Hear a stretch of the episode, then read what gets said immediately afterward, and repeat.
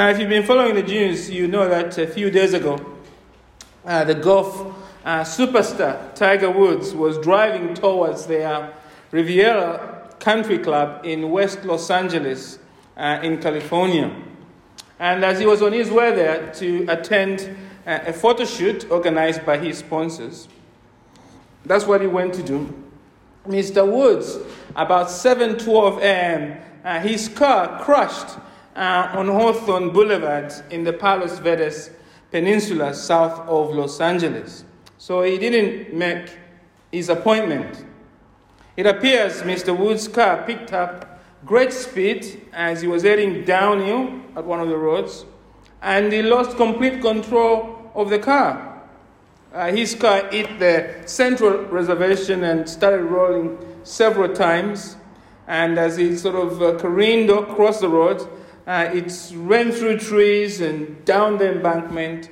It just missed a telephone pole, just, just missed that. Uh, but it was a terrible accident. The, the, ambulance arrived six minutes later, good response. Uh, they cut Mr. Woods from the car with an axe uh, they found him fully conscious and he was not drink driving. But he had severe injuries to his lower body. And so they quickly whisked him off to the hospital and inserted metal rods uh, in his legs, that sort of thing. He has survived, but the life of Tiger Woods will never be the same. Uh, it's, in fact, this is his third accident.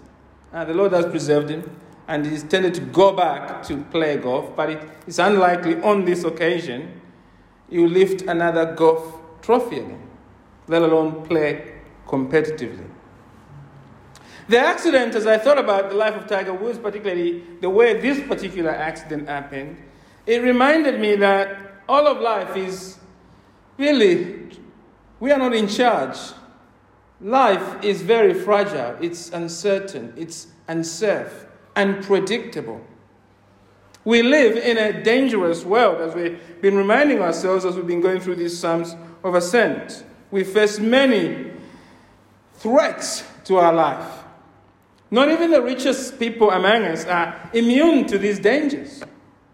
Uh, young people don't think that one day you maybe you work very hard, you, you get a lot of money, and then you be safer and live longer. It doesn't work like that. Why is the world full of dangers, toils, and snares for all of us? The Bible tells us it's like that, of course, because even though God made the world perfect, we rebelled against God. And so, since sin entered the world uh, in the Garden of Eden, we have been living in a world of sin, a world of pain, and a world of terrible, terrible suffering. And as we meet here this morning, you might say, of course, we know that already. We look around and we see, of course, the whole terrible things happening with COVID 19. And you think, well, we already know that. I, I already know that. But I think we need to be reminded of this truth for two reasons, I think. Well, we need to be reminded that the world is fragile. Well, first, to help us avoid the danger of living like the world is not fragile. To help us avoid that danger. You see, many people seem genuinely surprised when they experience t- suffering in their lives. The first response, myself included, in fact, all of us seem surprised when we suffer. We ask ourselves the first question is, why am I suffering? What is happening to me? Where is God in all of this? The answer, of course, is simple why we suffer. The answer is, why not us? To be a fallen human being is to be fragile. Since Adam fell, that has been our lot. We are fallen human beings living in a fallen world full of pain and suffering. Sadly, because many of us live in the world which is fragile, like, we, like it is not fragile, right? We are often constantly looking to the world, isn't it, to give us the happiness that it cannot give us. One of the things that fragility helps us to, to, to, to recalibrate, once you realize really that you're living in a very painful and suffering world, is that you realize that the world is simply not enough. And so you stop, by God's mercy, looking to the world to satisfy you. The second reason we need to, to, to, be reminded of this because of that, because even though the world is fragile, we tend to live like the world is not fragile. That's one reason we need to be reminded of. The second reason I think we need to be reminded of is the reason we are looking at this psalm in Psalm 125. We need to be reminded that the world is fragile so that we can look to the only person who can protect us in the middle of fragility, in the middle of our fragile and uncertain life. And this person is the one true God of the Bible who has come to us in the person of Jesus. God is the only one who can protect us in this life because God made this world. He made us. You know, when a product is broken, you tend to look for the guarantee somewhere. You tend to look for somebody who made it to see if they can help with that. So, when life is broken, we need to look to the one who made us. And this psalm is here to remind us of that. The one true God of the Bible who has come to us in Jesus. And as I said, this truth, of course, is in the entire Bible, but it's especially here in these two verses, which, uh, which, which, which, this Psalm 125, which forms part of the song, songs of ascent that we've been going through. And as I've been reminding you that these songs were collected to encourage the pilgrims in Israel on their dangerous journey to worship God in the ancient city of Jerusalem. And I would imagine as they sang and digested in their minds these songs, and especially these two verses, they found supreme comfort in the middle of danger. Look at those two verses. Look what they said to us. He says, Those who trust in the Lord are like Mount Zion, which cannot be moved, but abides forever. As the mountains surround Jerusalem, so the Lord surrounds his people from this time forth and forevermore. I think the key truth these two verses are trying to convey to us is simply this it is, it is this we must trust the Lord because He's our eternal protector. Who should we look to? Well, we should look to the Lord. Why should we look to the Lord? Well, we must look to the Lord because He's our eternal and I would say reliable protector. That's the truth this psalm uh, is teaching us. I just want to look at this truth today, just that point. Uh, we only go one point today. Now, I wonder what you think is the safest place in the world. You just think of places that are the most safe in the world. Which place would you say? If I was in danger, and I was in that place, I would be totally safe. Perhaps what's come to your mind is a powerful military place like the Pentagon, right? That's pretty safe. Or perhaps one of the nuclear bunkers in the UK, like the central government war headquarters in Corsham. A place like that, very safe. You know, in the world, in World War times, it was Churchill's war room, isn't it? Down there very, very safe from the bombings. Well, in the ancient world, the safest place was one with natural defenses uh, that could act as a natural shield against invading foreign armies. And for a place or a city to be well defended, it had to be built on a mountain. It helped, right? We see that in medieval movies. If something's on a mountain, even Crusader castles, I think of the Crusader castle uh, Crac du Chevalier, one of the Crusader strongholds built by the Knights Templars. It was very high, elevated, well defended, places like that. Uh, so if it was on a mountain, any city or any castle on a mountain, very well defended. Because it could keep enemies out if they attacked it. Or, if it couldn't have that, if it was a city that had mountains surrounding it, that was also good because it means you could at least defend those mountains when defenders, when, when attackers came to you. Well, the city of Jerusalem in the, in the Bible and even today at both. All right? It was built on Mount Zion, which is 2,500 feet above sea level. And it was also surrounded by other mountains. To the east of Jerusalem, there is the Mount of Olives. To the north, there is Mount Scopus. And to the west and the south, there are other hills that's, that's around Jerusalem. So if we ask the people of God in the Old Testament, the people of Israel, which place do you think is the safest in the world from danger? They would immediately have said the city of Jerusalem. Not simply because God protected the city, but just for the natural defenses around it. And so, as we come to Psalm 125 and look at these two verses, as the psalmist is searching for an illustration of the way God protects Israel, the image of Jerusalem immediately suggests itself. It immediately comes to mind. It would have flashed in his mind. Look at verse 2.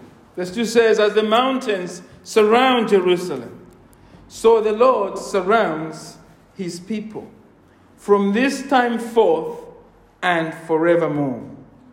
The psalmist is saying, All people of God are safe, are as safe as Jerusalem because the Lord protects them. God is their reliable and permanent defense. Look at this 1.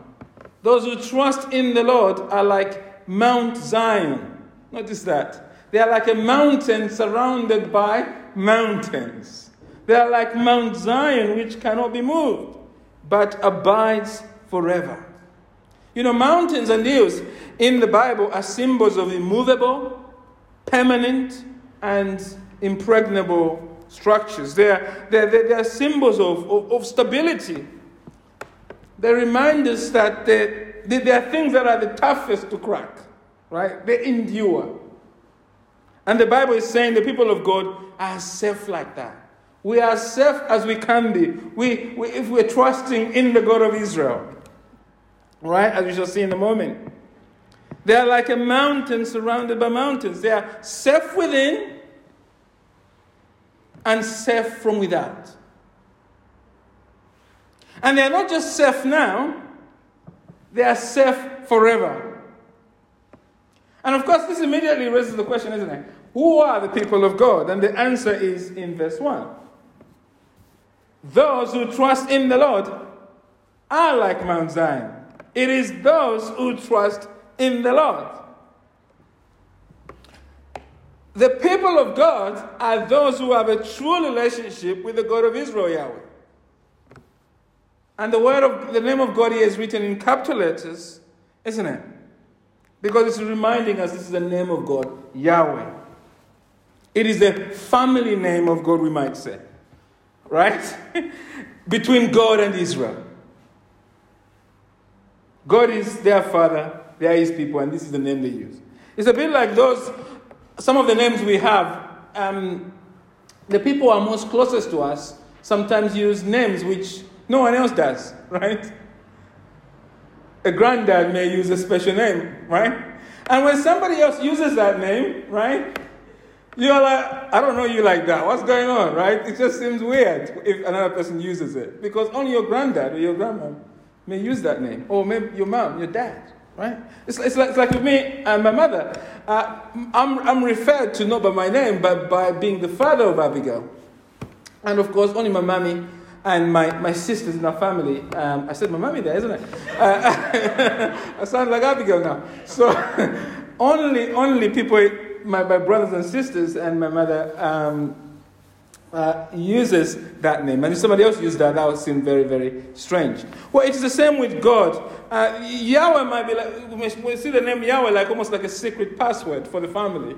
It's, it's a name that God gave Israel as a special name for them to use for Him. And when the psalmist says here, those who trust in the Lord is saying those who trust in our God, in our covenant God, the God of Moses, the God of, you know, the God of Abraham, the God of Isaac, the God of Jacob, the God of Joseph, the God of Moses. The covenant keeping God, the God of David. So the psalmist is saying to his people, Our true God protects us, is our loving, eternal protector. And the amazing thing, as we've been reminded, as we've been going through these Psalms, is that the good news of the Bible is that the one and true God here, the Lord, has put on human skin in Jesus. So that we who were outside the covenant promises could come and have a relationship with Him. In Jesus, God has established a new covenant that is by faith and faith alone. So that true believing Jews and Gentiles can, have, can become one in Christ.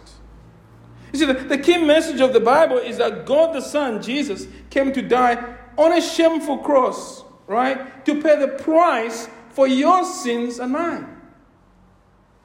Right there on that Roman cross, our Lord Jesus Christ took on himself all the filth and rottenness of your sin and mine. Jesus suffered the infinite wrath of God that you and I deserve. He was crushed, the Bible says, for our iniquities. The holy wrath of God was poured on him, the wrath that you and I deserve. And by his death, Jesus has reconciled us to God, all who trust in him. His resurrection gives new protected life, right, in God to all who trusts in Jesus. All who have truly repented and turned to Jesus, they are, they, are, they are reconciled to God and they are now given new life by God. There are those now who trust in the Lord. And so, if you're trusting in Jesus this morning, you are now part of the new people of God.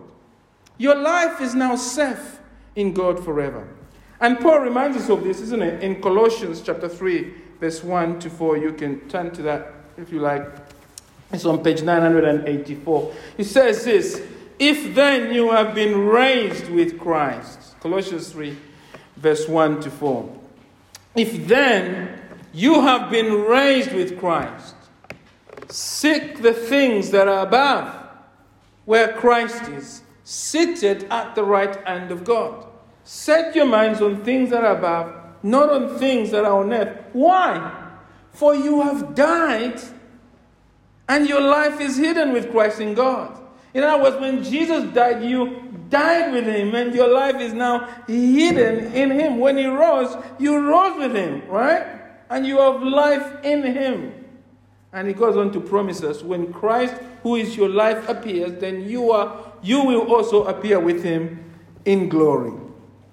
The point is that in Jesus, we said Christ, we, we read from second from Colossians chapter 2 that Jesus is in God. And here in chapter 3 of Colossians, we are told we are in Jesus. It's almost like a double protection we have. We are accept, we are like a mountain on a mountain, right? We are on Christ, surrounded by God, totally protected. You know, over the last year, we, we, we, we have, over this, in recent months, we have heard much about shielding, haven't we? the vulnerable and the most vulnerable among us have had to stay indoors, and I know one of, some of you have done that.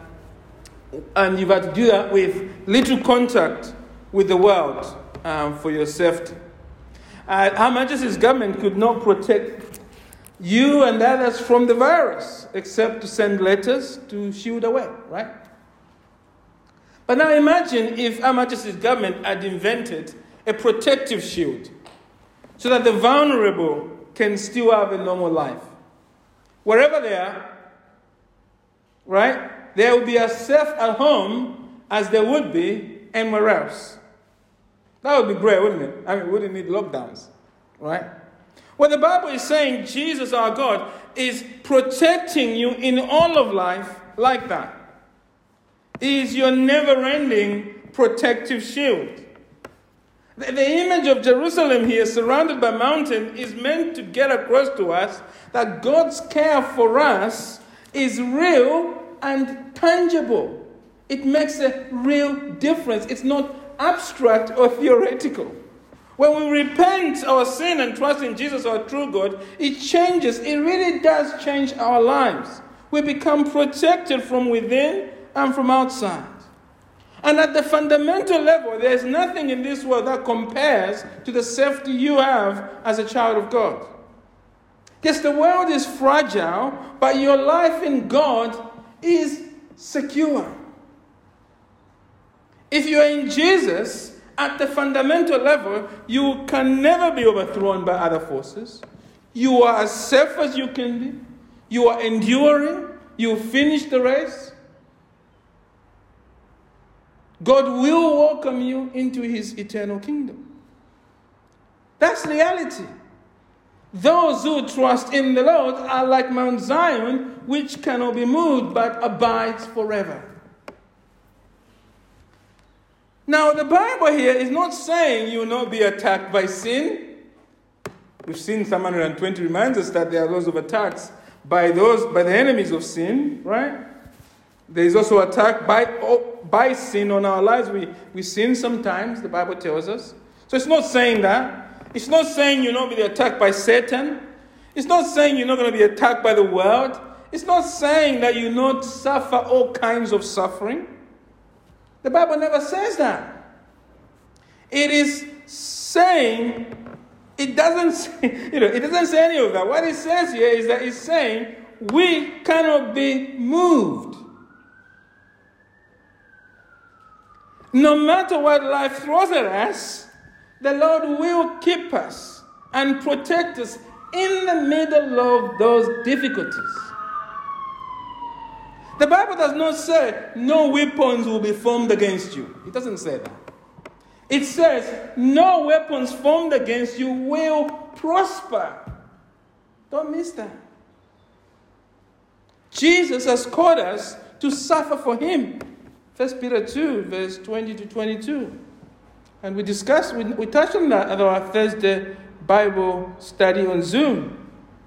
And as I noted then, those the more sometimes, the more we get closer to Jesus, actually, the more we, the more we suffer. In the Bible, those who are most closest to God have endured the most difficult suffering.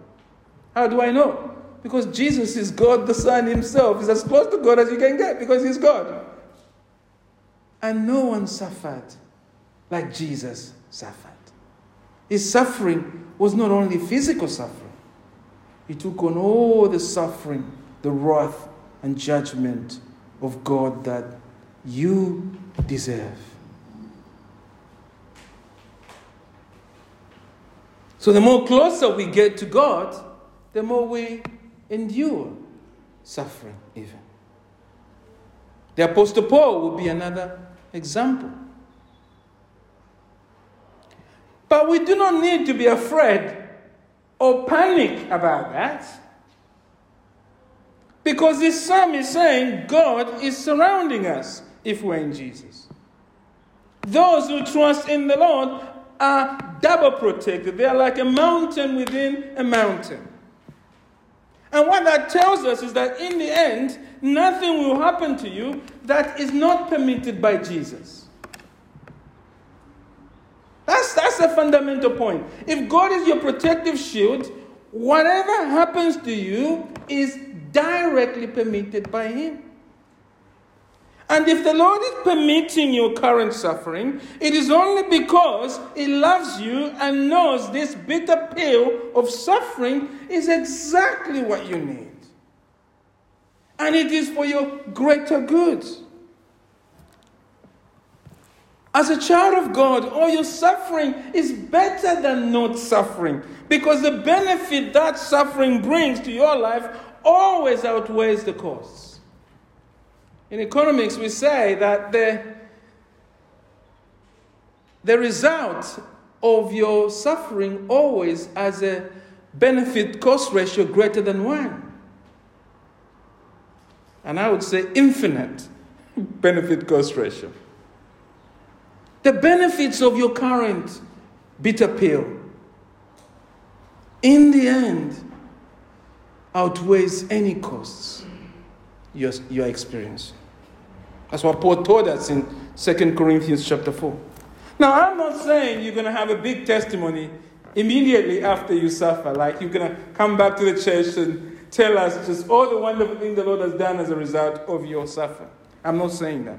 I am saying on that great day, when you see the Savior face to face, you will be able to look him in the face and say, Lord Jesus, it was all worth it. You did all things well for me. So, so, so, so that is one reason why we must look to the Lord in the middle of suffering. The other reason the suffering, by the way, we experience under the protective shield of Christ is always a blessing for us is because all our sufferings are for Him. The true Christian always suffers for Christ in the ultimate sense because all our sufferings are meant to make us more like our Lord Jesus Christ. Beloved, this is true even when we are suffering as a result of our rebellion against God. Because what the devil meant for evil and our human nature succumb to, God always uses it for our good. Isn't that what we learned in the life of Samson and Jephthah and others? God always wins, and for our good. And this truth, beloved, that God is your protective shield, does not mean now that you should tempt God with recklessness. Let no one hear me this morning and say, okay, Pastor, I said, even God, God He can even use my failures, my sin to protect me through it. And therefore, just sin more so that grace may abound. That's recklessness, that is foolishness. Do not put the Lord your God to the test. God is your protective shield even against bad health, right? But let us not ask foolish questions. Does that mean we don't have to shield from COVID? It is out of foolishness we ask that. Because God has given us sense to take all precautions. Does that mean I don't have to study for my exams since God will protect my future? No, that is tempting God. Do your work and God is doing His. Do not put the Lord your God to the test. What this passage is teaching us is that because the Lord is protecting us forever, we must not put our trust in us, in whatever things we are doing. We must trust Him alone. Look at this one again. Those who trust in the Lord are like Mount Zion. You know, the word trust here in the original language literally means to hang upon. To hang upon. It's a bit like putting our clothes on a coat hanger or a hook. Those who put themselves on a hanger for God, we might say. Those people who hang upon God. That, that's what trusting God looks like. It's such a lovely picture of what faith, isn't it? Is. It is hanging upon the Lord.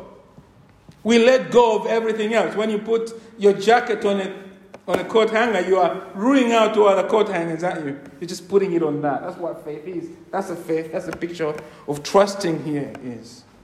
It is letting go of trusting everything else and just putting our confidence in this God who holds us in life.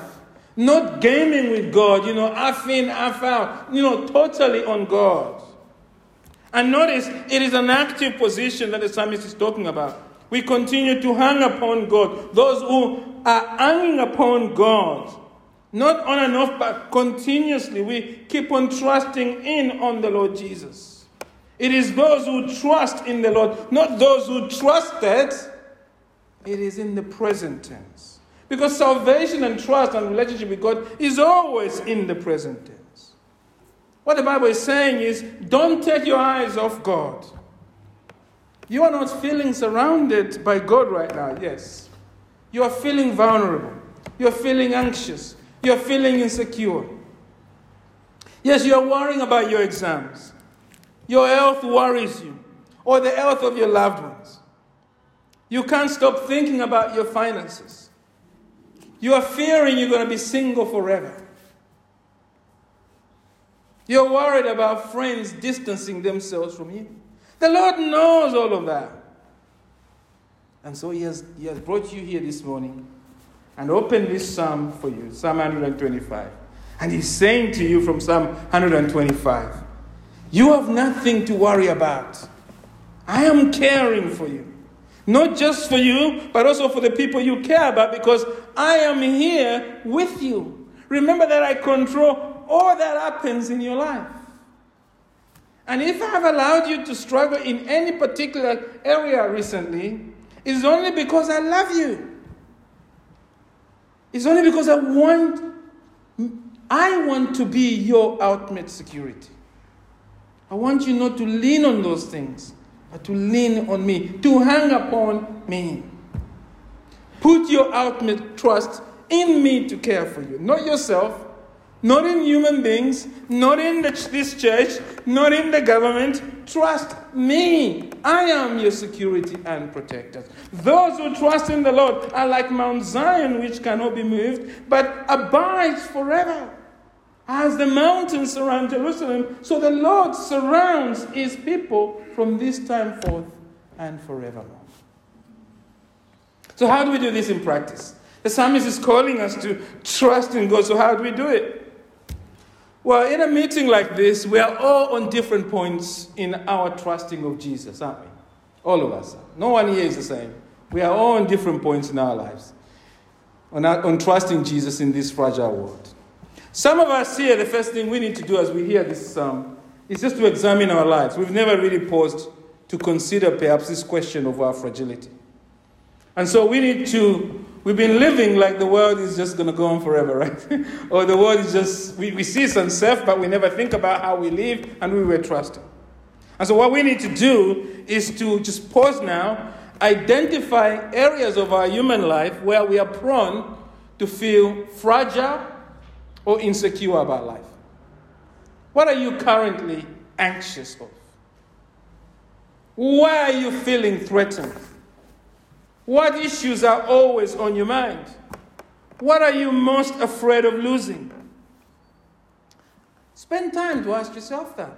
Do a bit of self examination.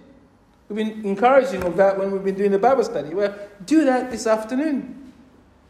And most importantly, as you ask yourself those questions, ask yourself this What am I doing with my sense of fragility?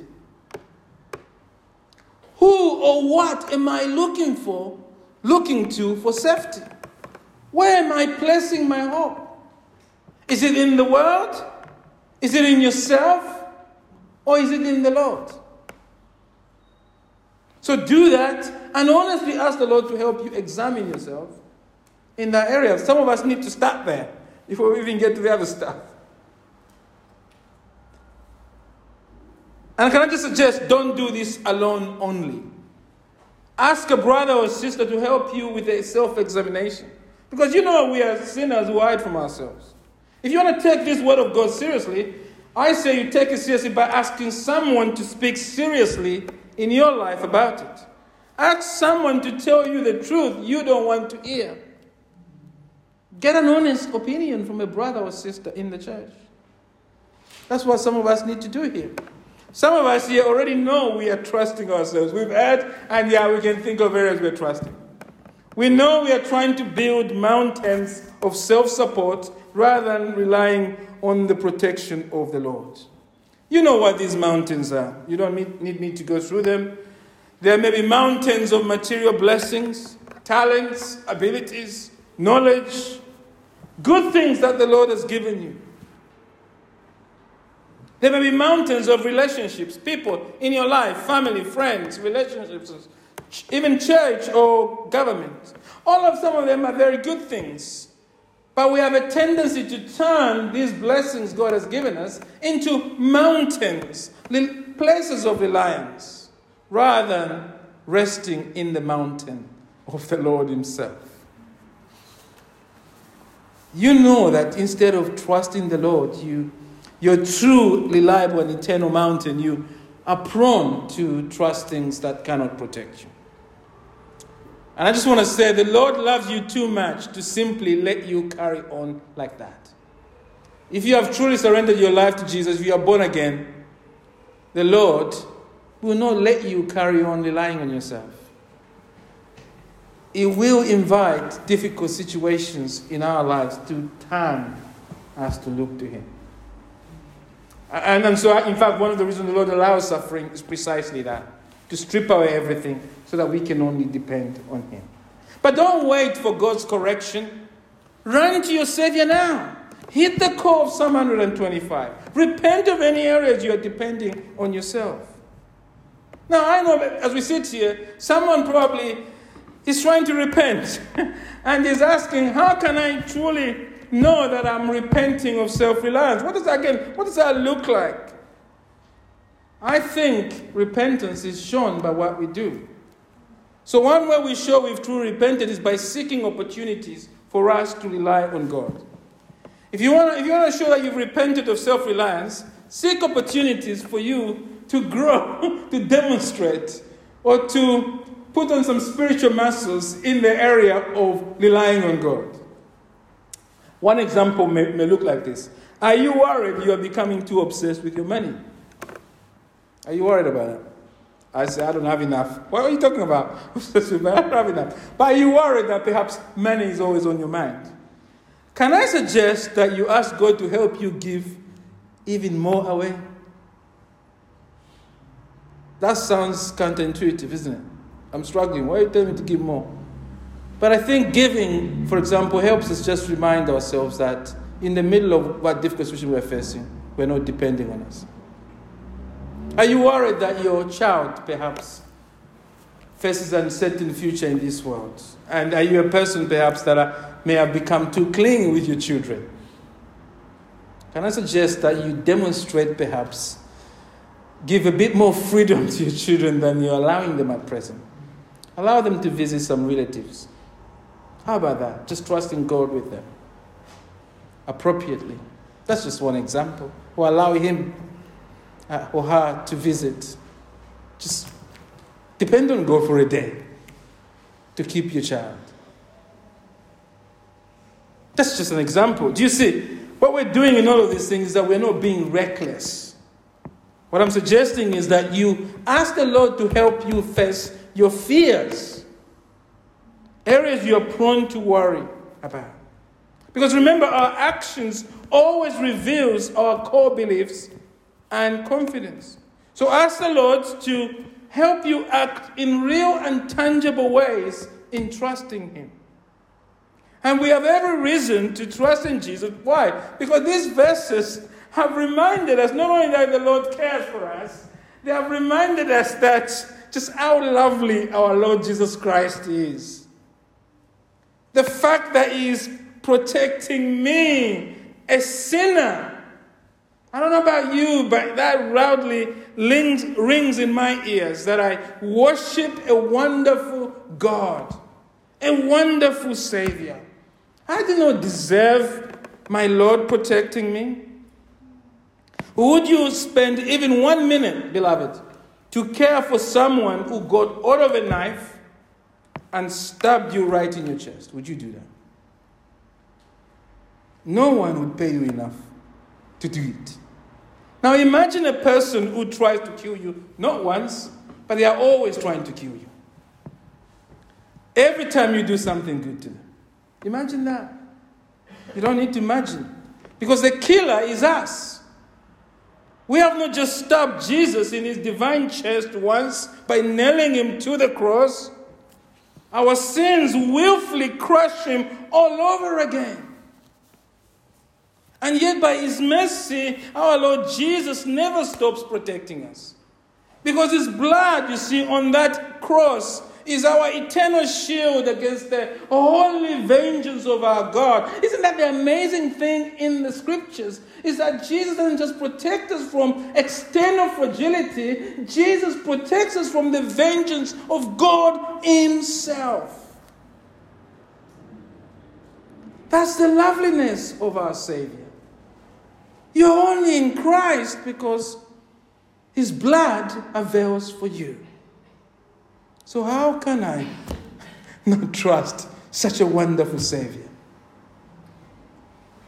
I must surrender wholeheartedly to Him. And at that point, I am speaking especially for those who have not truly surrendered to Jesus. You know, you haven't reached that point of truly repenting of your sin and turning to Jesus? Are you reluctant to surrender to Jesus because you think Being a follower of Jesus means you are under some sort of leash with no joy or peace or freedom. I think that's what you are saying. You see, by you refusing to surrender to Jesus as your Lord, you are saying you believe God surrounding you is a terror to you rather than a comfort. Oh, friends, the psalmist would not have written, The Lord surrounds his people, if being with Jesus is like being locked in a prison run by Kim Jong Un. No, dear friends. Jesus is God offering to surround you with his love. His embrace is warm and tender. He wants to lovingly protect you. Friends, it is the devil that wants to destroy you. He only comes to kill and destroy. But our Lord has come so that to give you life, to give you Himself, to be your peace in this fragile and broken world. The Lord has come to be your protector, not just in this life, but in the world to come. A world without human fragility and brokenness. Because you see, Mount Zion in the Old Testament was not just an illustration, it was also a promise it was a promise of a great future in the Lord Jesus Christ. And it's a promise of the new heavens and the new earth that are coming. Isn't that what the Bible tells us in Revelation 22, verse 1 to 5? I'll end with this. John says this in Revelation 22, verse 1 to 5, on page 1041. He says this Then the angel showed me the river of the water of life bright as crystal, flowing from the throne of God and of the Lamb. And through the middle of the street of the city, another image of the city. Also, on either side of the river, the tree of life with its 12 kinds of fruits, yielding its fruit each month. The leaves of the tree were for the healing of the nations. No longer will there be anything accursed in this city but the throne of God and of the Lamb will be in it, and his servants will worship him. They will see his face, and his name will be on their foreheads, and night will be no more. There will, be, they, they will need no light or lamp or sun, for the Lord God will be their light, and they will reign forever and ever. This is what the Lord is offering you right now. It is a life of eternal joy and peace. Not just being kept, but knowing you are being kept. That is peace, isn't it? So if you're not trusting in Jesus, grab this now. Come to Jesus. Acknowledge you're a sinner. Repent of your sin. Surrender your life to Him. And this moment, you will forgive your sin. You now become a child of God, a citizen of the New Jerusalem, the church of the living God, right? And Jesus will surround you now and forever. Those who trust in the Lord are like Mount Zion, which cannot be moved but abides forever. As the mountains surround Jerusalem, so the Lord surrounds his people from this time forth and forevermore. Amen.